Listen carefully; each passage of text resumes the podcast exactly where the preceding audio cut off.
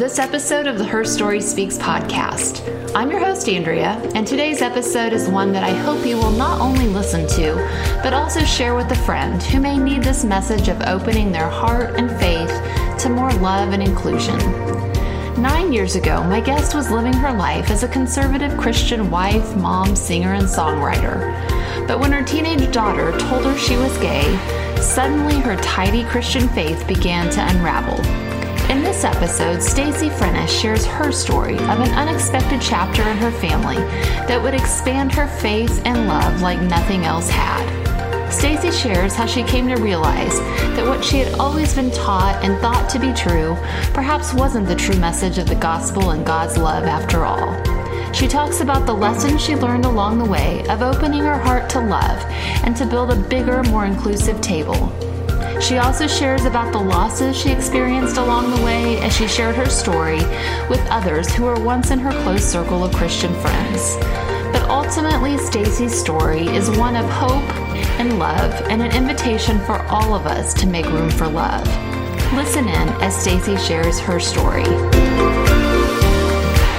Stacy, welcome to the Her Story Speaks podcast. Thank you. It's so good to be here. Yes, I am just super thrilled to have you here. We've kind of chatted on and off and connected a little bit ago when you reached out, I think, after an episode with Emmy, that you had a story to tell that was so powerful and so full of love. And i just am really glad to finally make it work to get you here. I know it's been been a process to get our for our paths to cross and to talk. So i'm grateful to have you here. Yes i'm grateful too. It i felt like and i have been kind of following your podcast and your you know your um, i think it's your instagram and it just yeah. resonates so deeply with my own heart and my own path. So um, i knew we would have a great conversation today. You know i want my listeners to know i think your story and so many gives gives me hope about how we can change and we can change and open up for more love and expand our faith. And just you know if you have friends and family that are so conservative or stuck in a certain belief like there is still hope. I look at my own changing and evolving faith and i look at your story and don't give up on people. Right. I love that. So before we do get into your story, Stacy, tell me where you live, uh, just your day to day life. I know you just got back from a fun trip. Just tell us some basics about who you are. Sure. So I live in the San Francisco Bay Area. I live in a town called Brentwood, which is about an hour east of San Francisco. I've lived here all of my adult life. I have a husband and two adult children who also live in California, but not at home. They were home during pandemic though, which was super fun. They're both in their 20s and, and it was fun having them back home for a while and just being like a little family unit again. That was a cool gift. Yeah, day to day wise, I mean, I've been eh, for years and years, my heart and soul have been and still is a songwriter.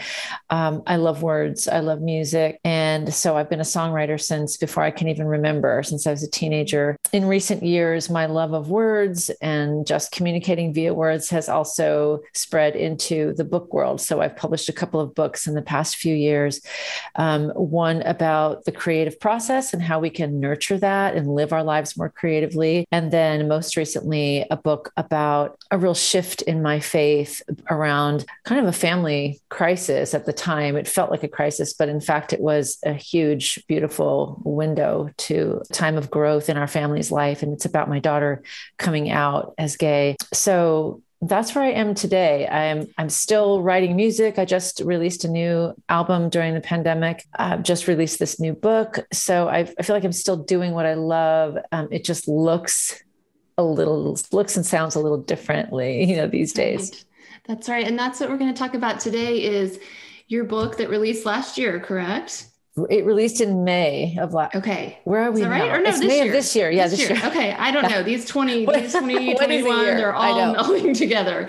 Um, so released this year. So not too long ago, and the book is called Love Makes Room and Other Things I Learned When My Daughter Came Out, and that is what we're gonna talk about today. And I'm just like a little teary eyed just when you said like you know it when it came when she first came out that it was like a crisis, but now you see it as a beautiful, beautiful opportunity for growth and love in your family. And I just think, God, what if we could all get to that place where if a child came out, it wasn't just sad and a crisis, mm-hmm. like it mm-hmm. was like a celebrated, beautiful time. And mm-hmm. I envision that we can, but it is um, right. um, stories like yours that give us all hope. So, Before we jump into that, can you take us just, I don't know, just your childhood? We don't have to go real deep into it, but I'm just really curious your religious upbringing, all of those things that just started to shape you as you grew up. Sure. I was raised, I was born and raised in the Midwest uh, in North okay. Dakota, actually. Okay.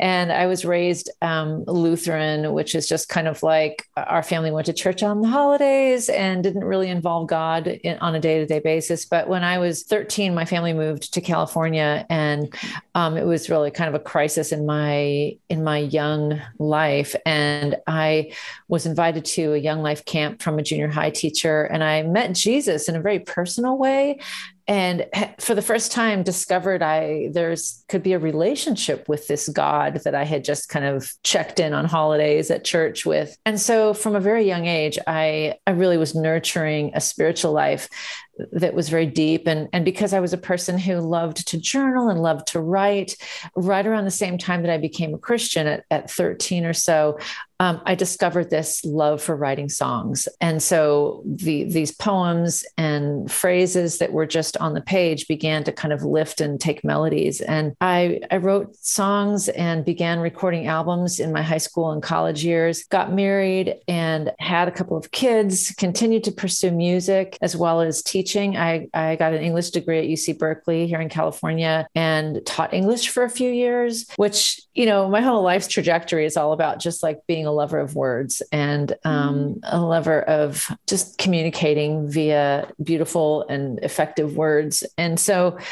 I taught school for a while, but my true passion was singing and, you know, and writing songs. So I quit the day job when my kids were young and have been more, you know, kind of an independent artist since as an author and both a musician and singer and conference conference speaker. And a lot of my, you know, my world has really been evangelical spaces because since I became a Christian, a lot of what I wrote about and and sung about was my life with God. And so, you know, I found that those doors opened to me a lot and that's that's where i it was my bread and butter but it was also my community. And so for i'd say you know 25 years that that was home for me and i felt honored there. My gifts were honored there. I had a i had a regular rotation of hundreds of churches and you know women's groups where i would regularly speak and sing and and then my daughter came out. Right right. So uh, you were I just want to just clarify a little bit. So you were immersed, you were raised Lutheran, but you were, would identify yourself as like a conservative evangelical. Yeah, I, I, was. That that right. was your community. That's it was how Assembly of God. your beliefs. Okay, yeah, yes, my grandma was Assembly of God. Uh-huh. Is Assembly of God. That would be the church I went to growing up on and off. So yeah, so conservative for sure, not affirming all of those things. And um, very literal. The Bible is a literal yes manual for life. Uh, you know, that was definitely my context you know, when Abby came out. And yeah, so, I mean, and it, and it works for you until it doesn't, right? Something comes along and shakes things up and makes you question. And that's, yep. that's what happened to you. So in your book, you say nine years ago, pretty much you were blindsided when your teenage daughter told us she was gay. My tidy Christian faith began to unravel. And a Jesus loving, evangelical, church going family, this just didn't seem possible. So right. that was what came along to totally shake things up for you.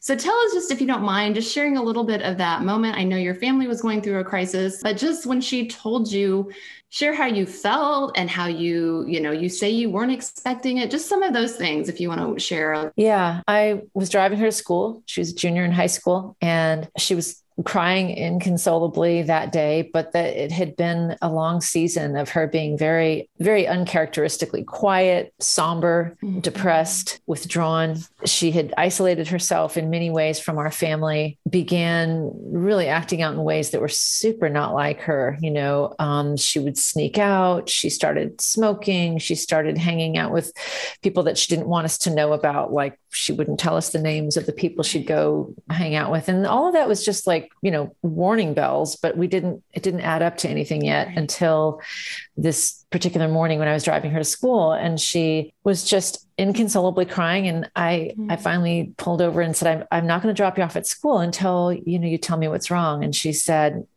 you know if i tell you what's wrong right now mom i have to tell you everything and you know my i remember my my stomach just sank down to my knees because i mm. that is not what you want your teenage daughter to tell you like what what's everything what what's been happening you know and how come i don't know and um and she uh, you know i mean she didn't she wasn't real forthcoming with it but i could tell she wanted me to to keep questioning her so that I would get to it. And I did. I, I, eventually kept asking questions. Is it someone hurting you? Is there a friend that's you know that you're not getting along with all the things that you think about typical teenage girls. And then i finally got to what i thought was the mother of all questions which is are you pregnant?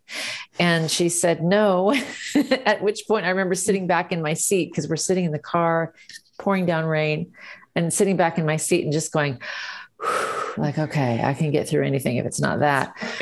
And then you know a couple more questions later i i finally said um is this some kind of like breakup? And and then it, that led to is it a girl? Are you telling me that are you telling me you're gay? And she nodded and cried even harder. And it, it was just this I mean, it was like the last question I asked. It, mm-hmm. it was nowhere on my radar. So I, I, remember it just time standing still and kind of this cold fog sort of falling over my whole insides like, what am I going to do with this information? I do not know where to put this anywhere in my filing system. Like, yeah. I would know where to put a pregnancy. I would know where to put even abuse from someone. I would know where to put bullying. I would know where to put all the things mm-hmm. except mm-hmm. my daughter's gay. And, but I also, thank God, had the presence of mind in that moment with my sobbing daughter to realize that there was this fundamental relationship here that needed to be tended to, which is I love you. And that didn't change when you told me what you told me. And whatever all this other stuff means, I don't know yet. But like in this moment, I want you to know that I love you. Mm. That didn't change. I'm here for you. Like I said those things, thank God. Um, because I I didn't feel I mean, I felt all those things, but I didn't feel certain of anything at that point. Right. You know, right. only that I loved her, but not right. what in the world what does this mean for her future?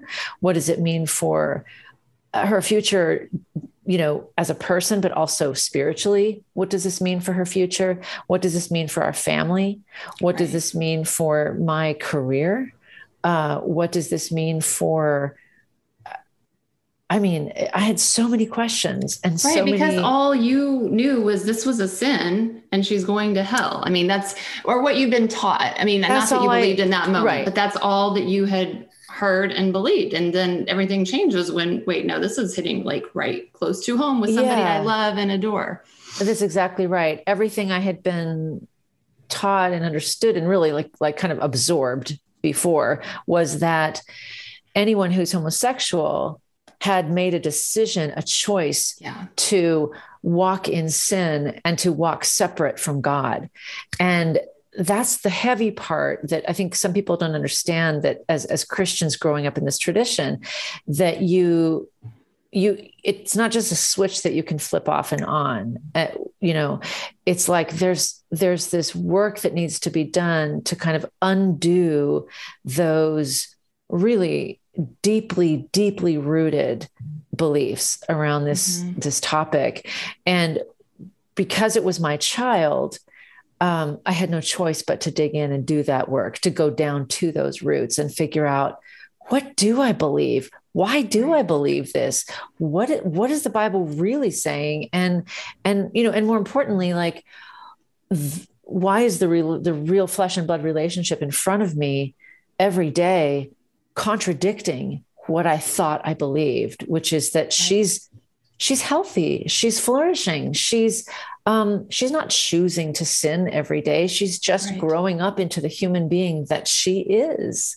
Right. And you why know? one day she's worthy and the next day she's not because of because of this. She is still the same beloved the same human, beloved that God, human that God made. Um, and you know, I shared with you and my listeners probably know, like I've come a long way with my faith with that as well. I am fully affirming. I can't even believe there was a point in my life I wasn't, that my eyes were also shut and I just ate what I was fed of like, well, of mm-hmm. course that's just a sin and like they're choosing that. But it's, oh, I, they, I hope people can understand that without being face to face with it. Yes. That I hope that this love can just be big enough and people can just listen to your story and understand that you didn't change the narrative to fit your story and we'll talk about that a little bit later but that yeah. god is even more loving and so much bigger than we ever ever can imagine and um, i do um, think it is stories and it's people it has to be sort of the embodiment of this uh, of like a human being's life mm-hmm. that makes us you know pause and say wait a minute maybe my beliefs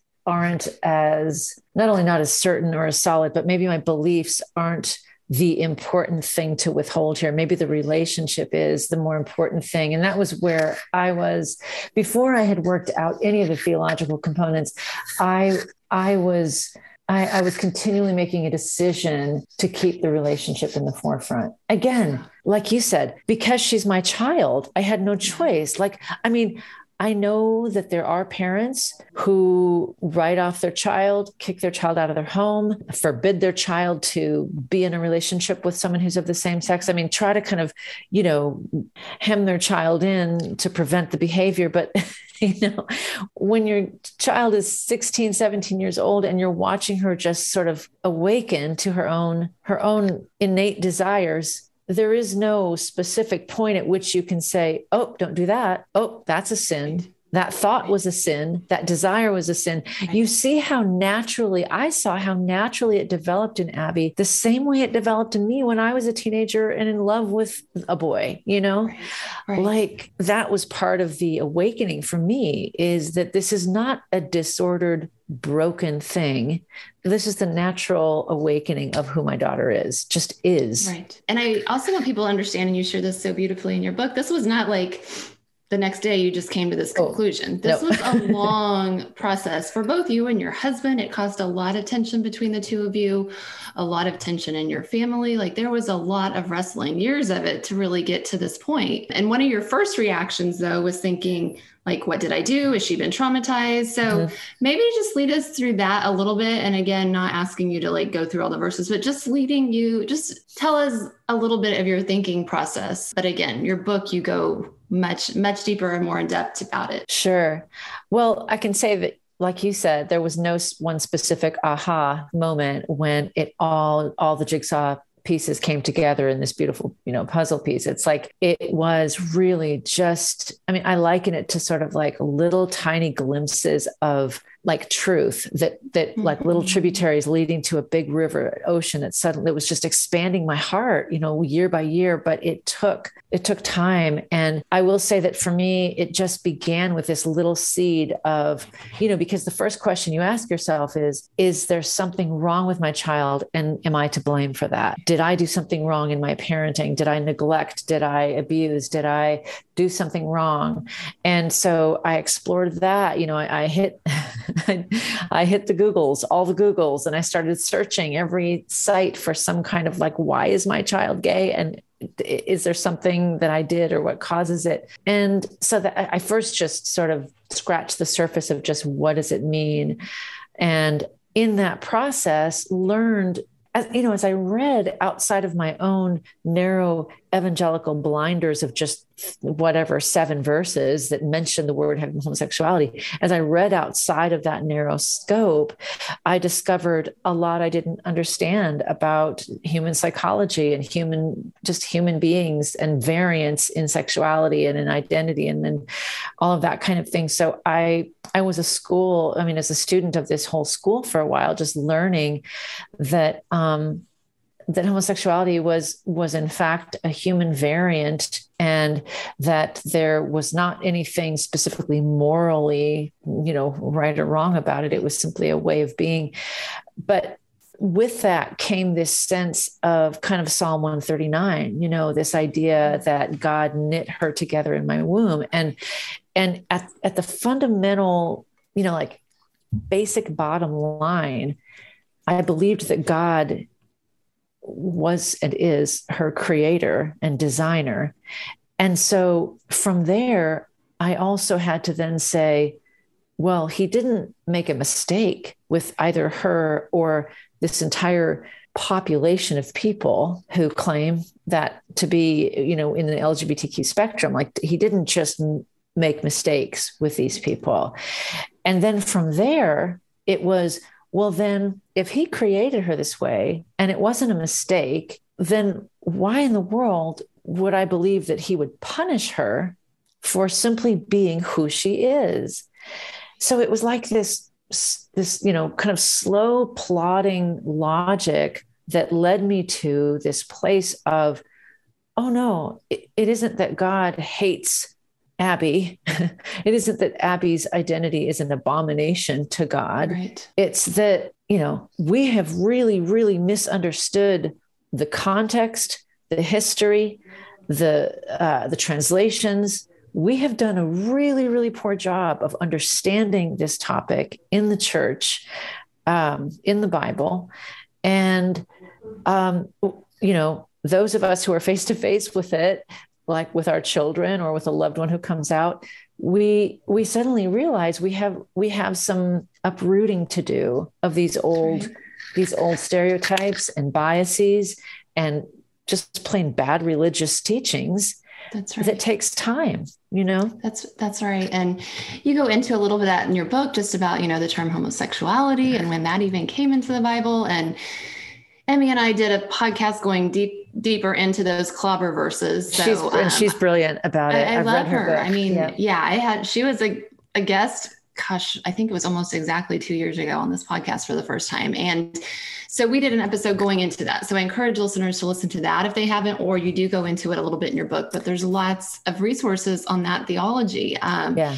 And it's so important as you're talking and just thinking about your book, even though it was a kind of a messy process and hard for you to go through all this, one, two of the things I would say that stuck out to me that you always did, you always loved your daughter and she knew it. Even mm-hmm. when your faith was you were questioning, you always continued to tell her that you loved her and you refused to be one of the like pray the gay away like you weren't doing right. that either right. and i think that's really powerful in a message parents caregivers need to hear because i mean you and i both know that the number of homeless youth it's a huge percentage i think like 70 i don't i'm not i don't know for sure um, but it's a yeah. large majority are from the lgbtq community and it's religious like families religious yes, lgbtq yes. families and, right and we, how can you think that is what Jesus wants or God wants for their children? You right. can't.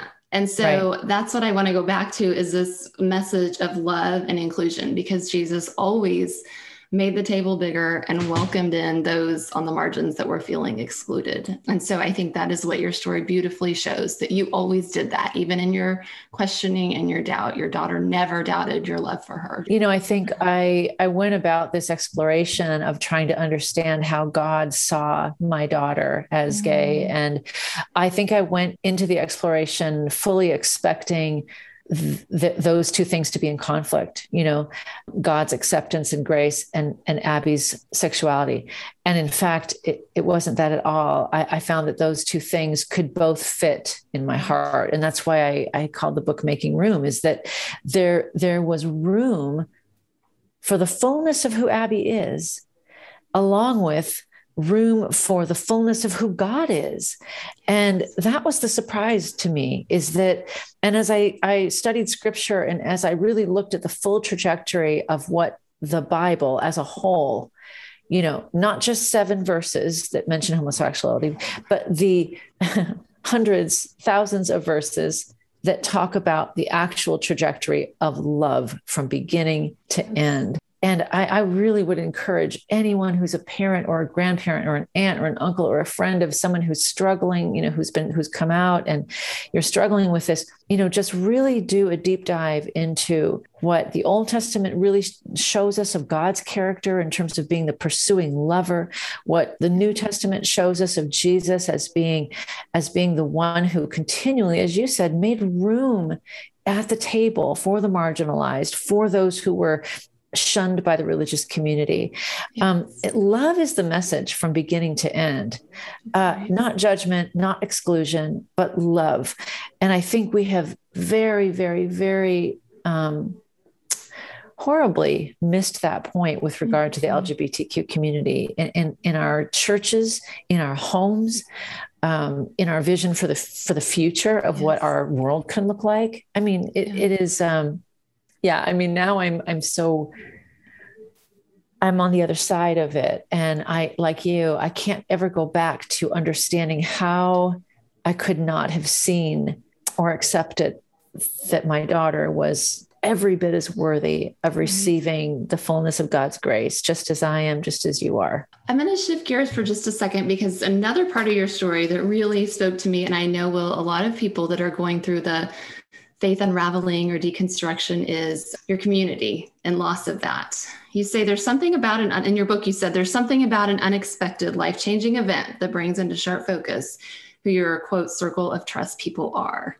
Yeah. And I think so many of us can relate to this because you got this information and your community is the conservative evangelical Christian women. And so, oh goodness, who who are you going to go to? And unfortunately, you didn't have them to go to, and you had a lot of distancing and a lot of loss of friendships. So, we talk about that because I know that you're going to speak to people that are going through that or feeling it. I get messages about that a lot. Like, how yeah. I how what, what do I do with this? Yeah, I think it's and a, it's so hurtful too. I want to sorry to interrupt you, but that's part of it. It's so hurtful. Uh, it's part of the grieving. Through, yeah, yeah, yeah. It's the grieving the loss. It's um, yeah.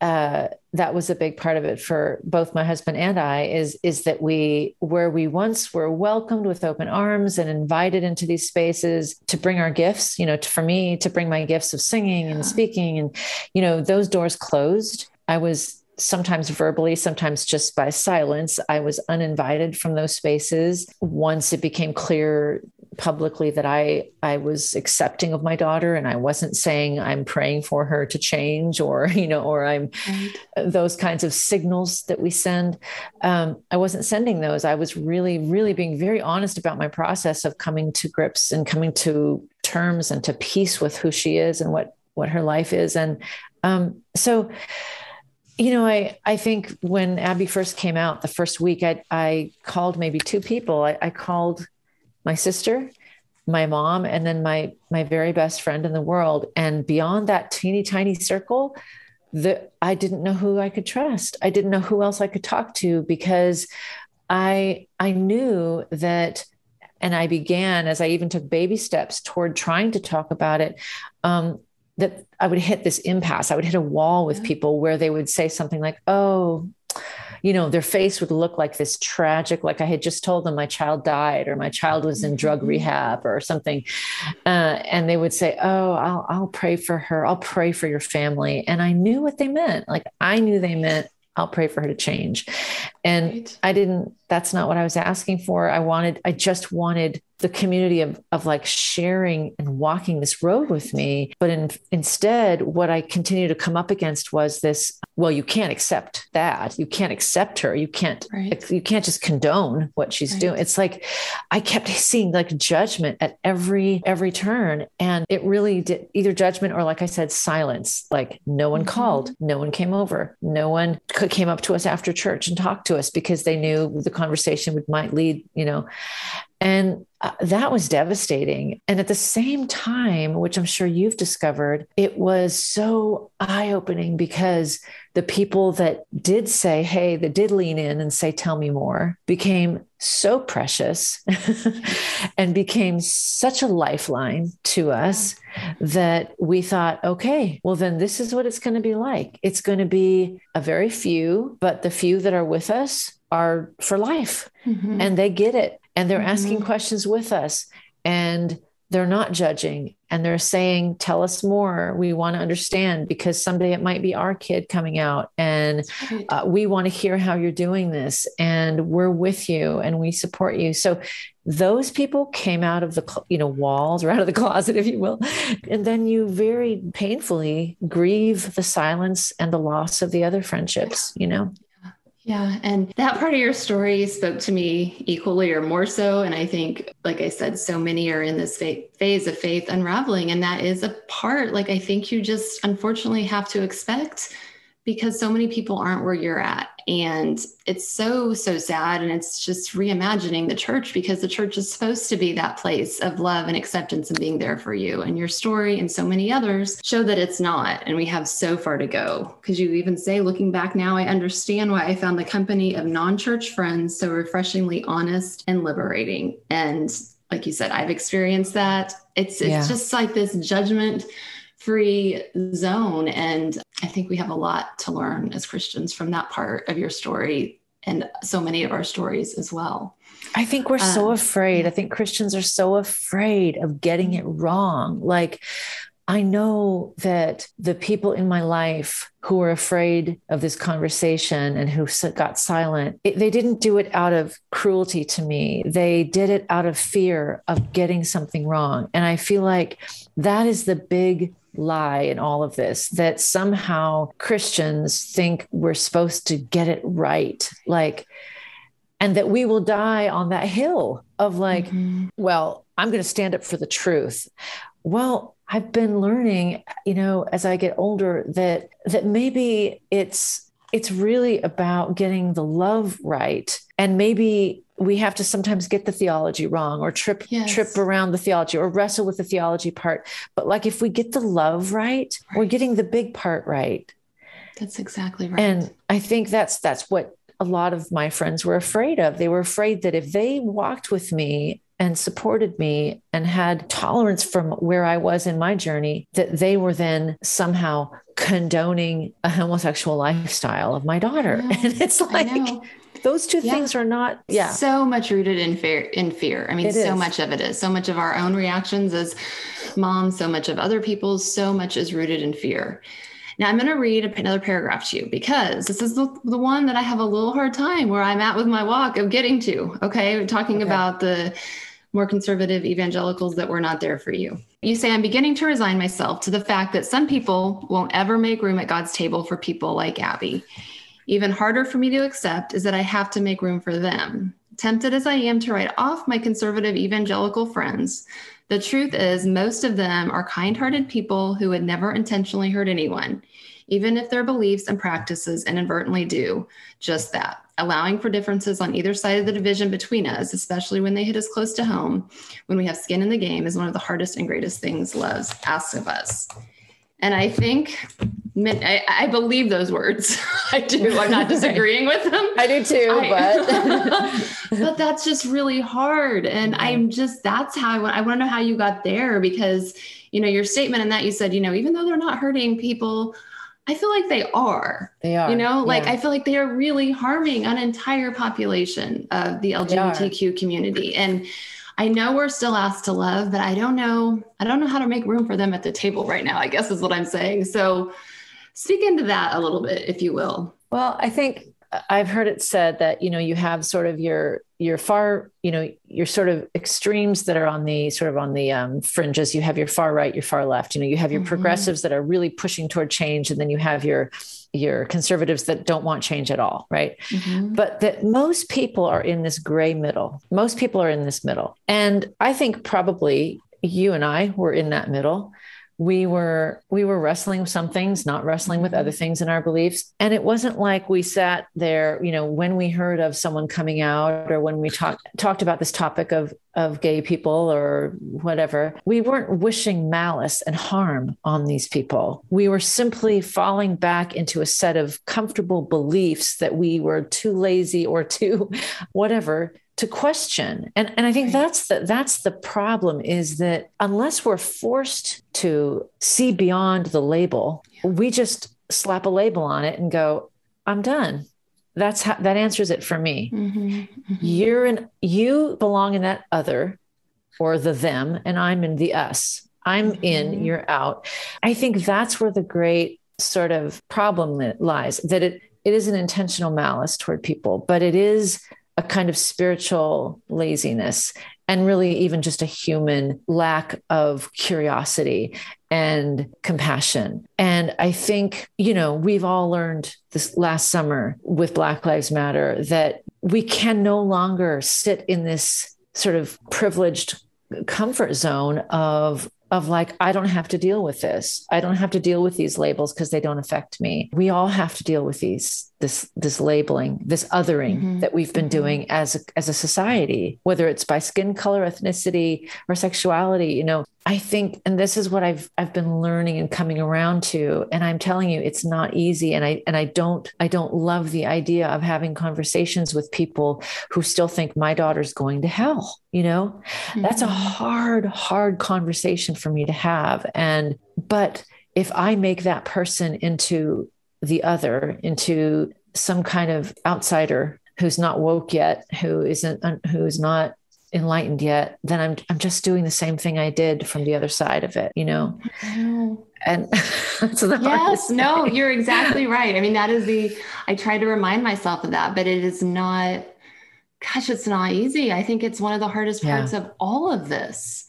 I think so too. I really do. And and listen, I'm not sitting here saying I, I get it right all the time. I mean, I there are times when I am so angry and like on Facebook or uh, you know when I do venture to post something on Facebook, which I have because um, you know that's been part of my journey is like being public with these things and mm-hmm. saying them out mm-hmm. loud and and inviting conversation and yeah. knowing that my probably a, a, biggest, at least maybe up until a couple years ago, similar to yours, the biggest part of my following and my friends and my community were in this very conservative place.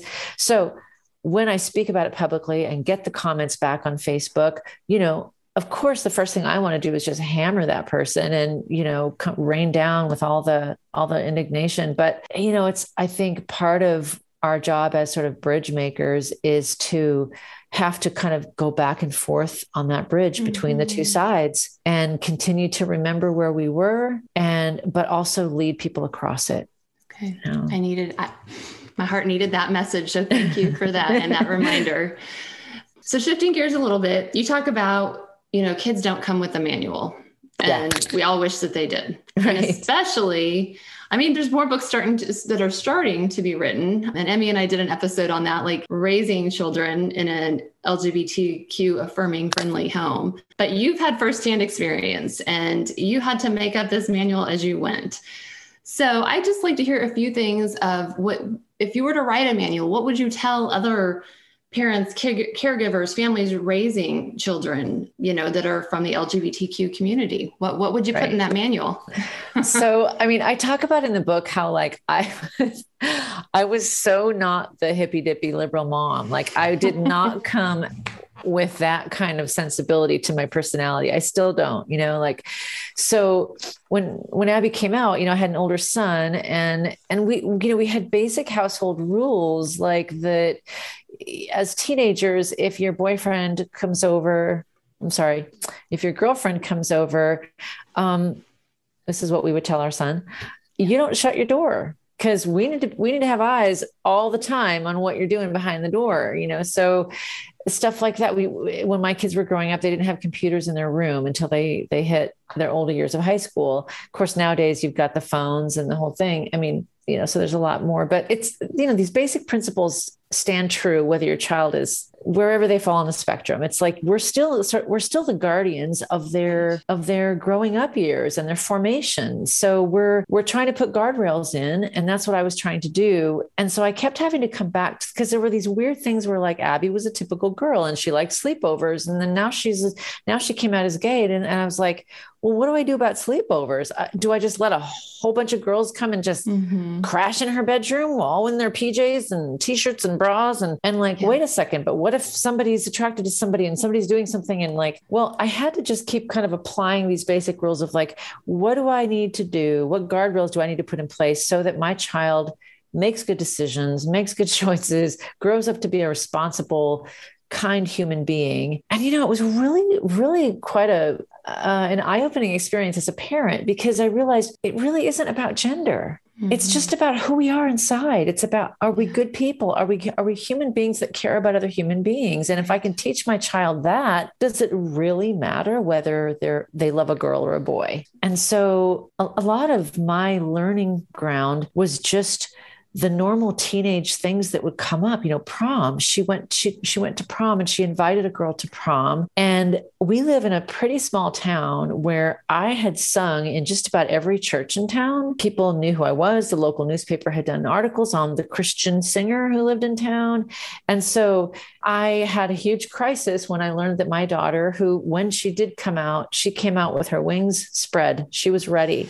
And she was ready to be loud and proud about it. And yeah. and i most certainly was not ready for everybody to know our business. And so I had a lot of just sort of existential crises over like how much Abby was telling people about who she was. And mm-hmm. and so another kind of lesson in that was, hey, this is her story unfolding and i don't always have control over that narrative and that's true of whatever our kids are doing and whether they're whether they're gay or whether they're they're not gay our kids are growing into the human beings and the, the adults that they're becoming and we can't always put like a lid on that or control that narrative so i think that the the basic principles of good parenting did me well throughout throughout mm-hmm. those years that abby was at home with us and growing into the the young woman that she was becoming um, and when it came time for things that were gender related i just kept trying to go back to the basic principles the underlying principles that I cared about the most, you know. I mean, you'd share how Abby told you, like, mom, you're just going to have to trust me, which yeah. people could laugh and be like, well, yeah, of course. But I think that's part of it. And I think that trust comes when their children know they are loved and accepted by us and that the communication lines are open. And oh, it seems that you huge. did a pretty good job of even having that open communication with Abby. Was that an instant thing or was that like something you also worked on? Yeah, that's a lifetime. that's a whole lifetime. Isn't that true? Yes. And it, based on kids' personalities and all of that. Oh um, my gosh. Yeah. yeah. So this was a kid who, you know, when she hopped in the car after school would tell me about her entire day before I even asked how was your day. So she was a, a mm-hmm. very verbal communicator from the, the get go, and those were the lines of communication between us. They were, they were always open, and even when things got hard and awkward. And, you know, I mean, I remember having conversations with Abby about, and she's done so much to teach me about the LGBTQ community. I mean, it's been such a learning experience. And I asked the dumbest questions about it because I'm so ignorant. But mm-hmm. yeah, you you lean back into those bonds that you create from young, young age. And it and I would say too, but it's never too late to start trusting, being, and also be vulnerable with your kid. Say, listen, I'm asking because I don't get it. I'm not asking because I'm trying to judge you or your friends. I just, I want to understand more about your world.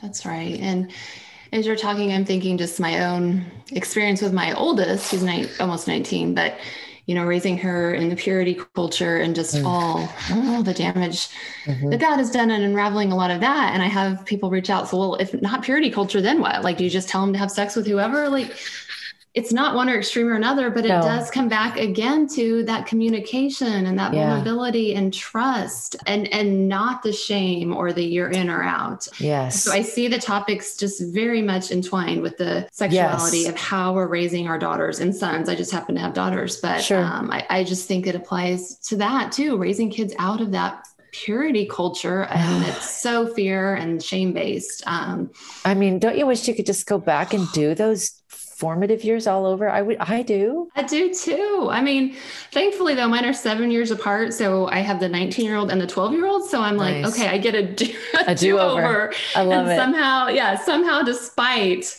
all our mistakes, all my mistakes as a mom, yours, oh, these beautiful creatures that That's, God has made are just, they turn out oh, even so much better than we deserve. Better than you even hope they could. Oh, that's so yes. true. So last question for moms, dads, caregivers that are in your were maybe can relate to your part of like, I don't get this and I, I don't know where my faith lies. Like, I think this is a sin. And they're also dealing with like, my child has come out to me. And there were where you were 10 years ago. What what just bit of advice do you have to start with? I mean, I know first of all, read your book is one. Yeah. But yeah. just in general, just to like speak to those people's, those caregivers, parents' hearts. Yeah. You know, I, I would say that don't be afraid to lean into the God that you find in mm-hmm. scripture and know that that God can handle all of your questions, all of your doubts, all of your fears. Um, lean hard into into prayer and into into the into God's word. I mean, that even sounds counterintuitive because in those words you sometimes find really scary things that make you s- afraid for your child or for your loved one. But if you if you dig deeper, you find so much more that absolutely confirms just how beloved you are and your child or your loved one is. Um, so that's the first thing. And the second thing is, you know, seek out teachers and mentors I did on the internet, you know, uh, find people who ha- who are a little ahead of you on this path, um, and learn from them. Whether it's reading Emmy Kegler's book, or whether it's reading my book, or whether it's reading, the, you know, I have some resources that I mentioned in the book, and that I can I can mention to um, to you as well. You know, there's a book called Unclobber by Colby Martin, and it's one of the best, most easy to understand in plain English takes you through the Bible verses right. one by one and, and really spells it out and gets you to this place of like, ah, okay, so I don't have to throw the entire Bible That's out. Right. I can just read it with much more clarity now. And then I would say also, don't be afraid of let of putting love before the theology. The mm-hmm. theology will take time. Don't rush it.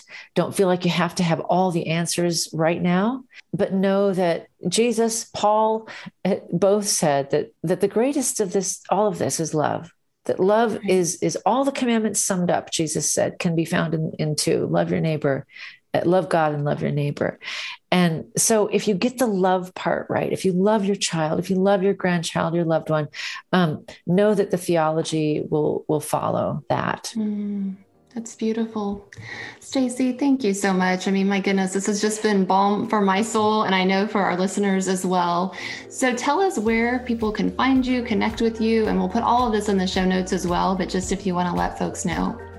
Absolutely. Uh, I'm easy to find because it's just my name. It's stacyfrenes.com is my website. Okay. Um, and then at Stacy Frenes is how you can find me on all the socials on Instagram and Twitter and Facebook. Um, you can also find my, my music and my books on Amazon and iTunes and Spotify. So, okay. Yeah. And again, your, your new book is called Love Makes Room and Other Things I Learned When My Daughter Came Out. And I really encourage folks to just get the book, read it, soak it in, and make room make room for love. And your story just so beautifully illustrates that, Stacy. Thank you. Thank you so much.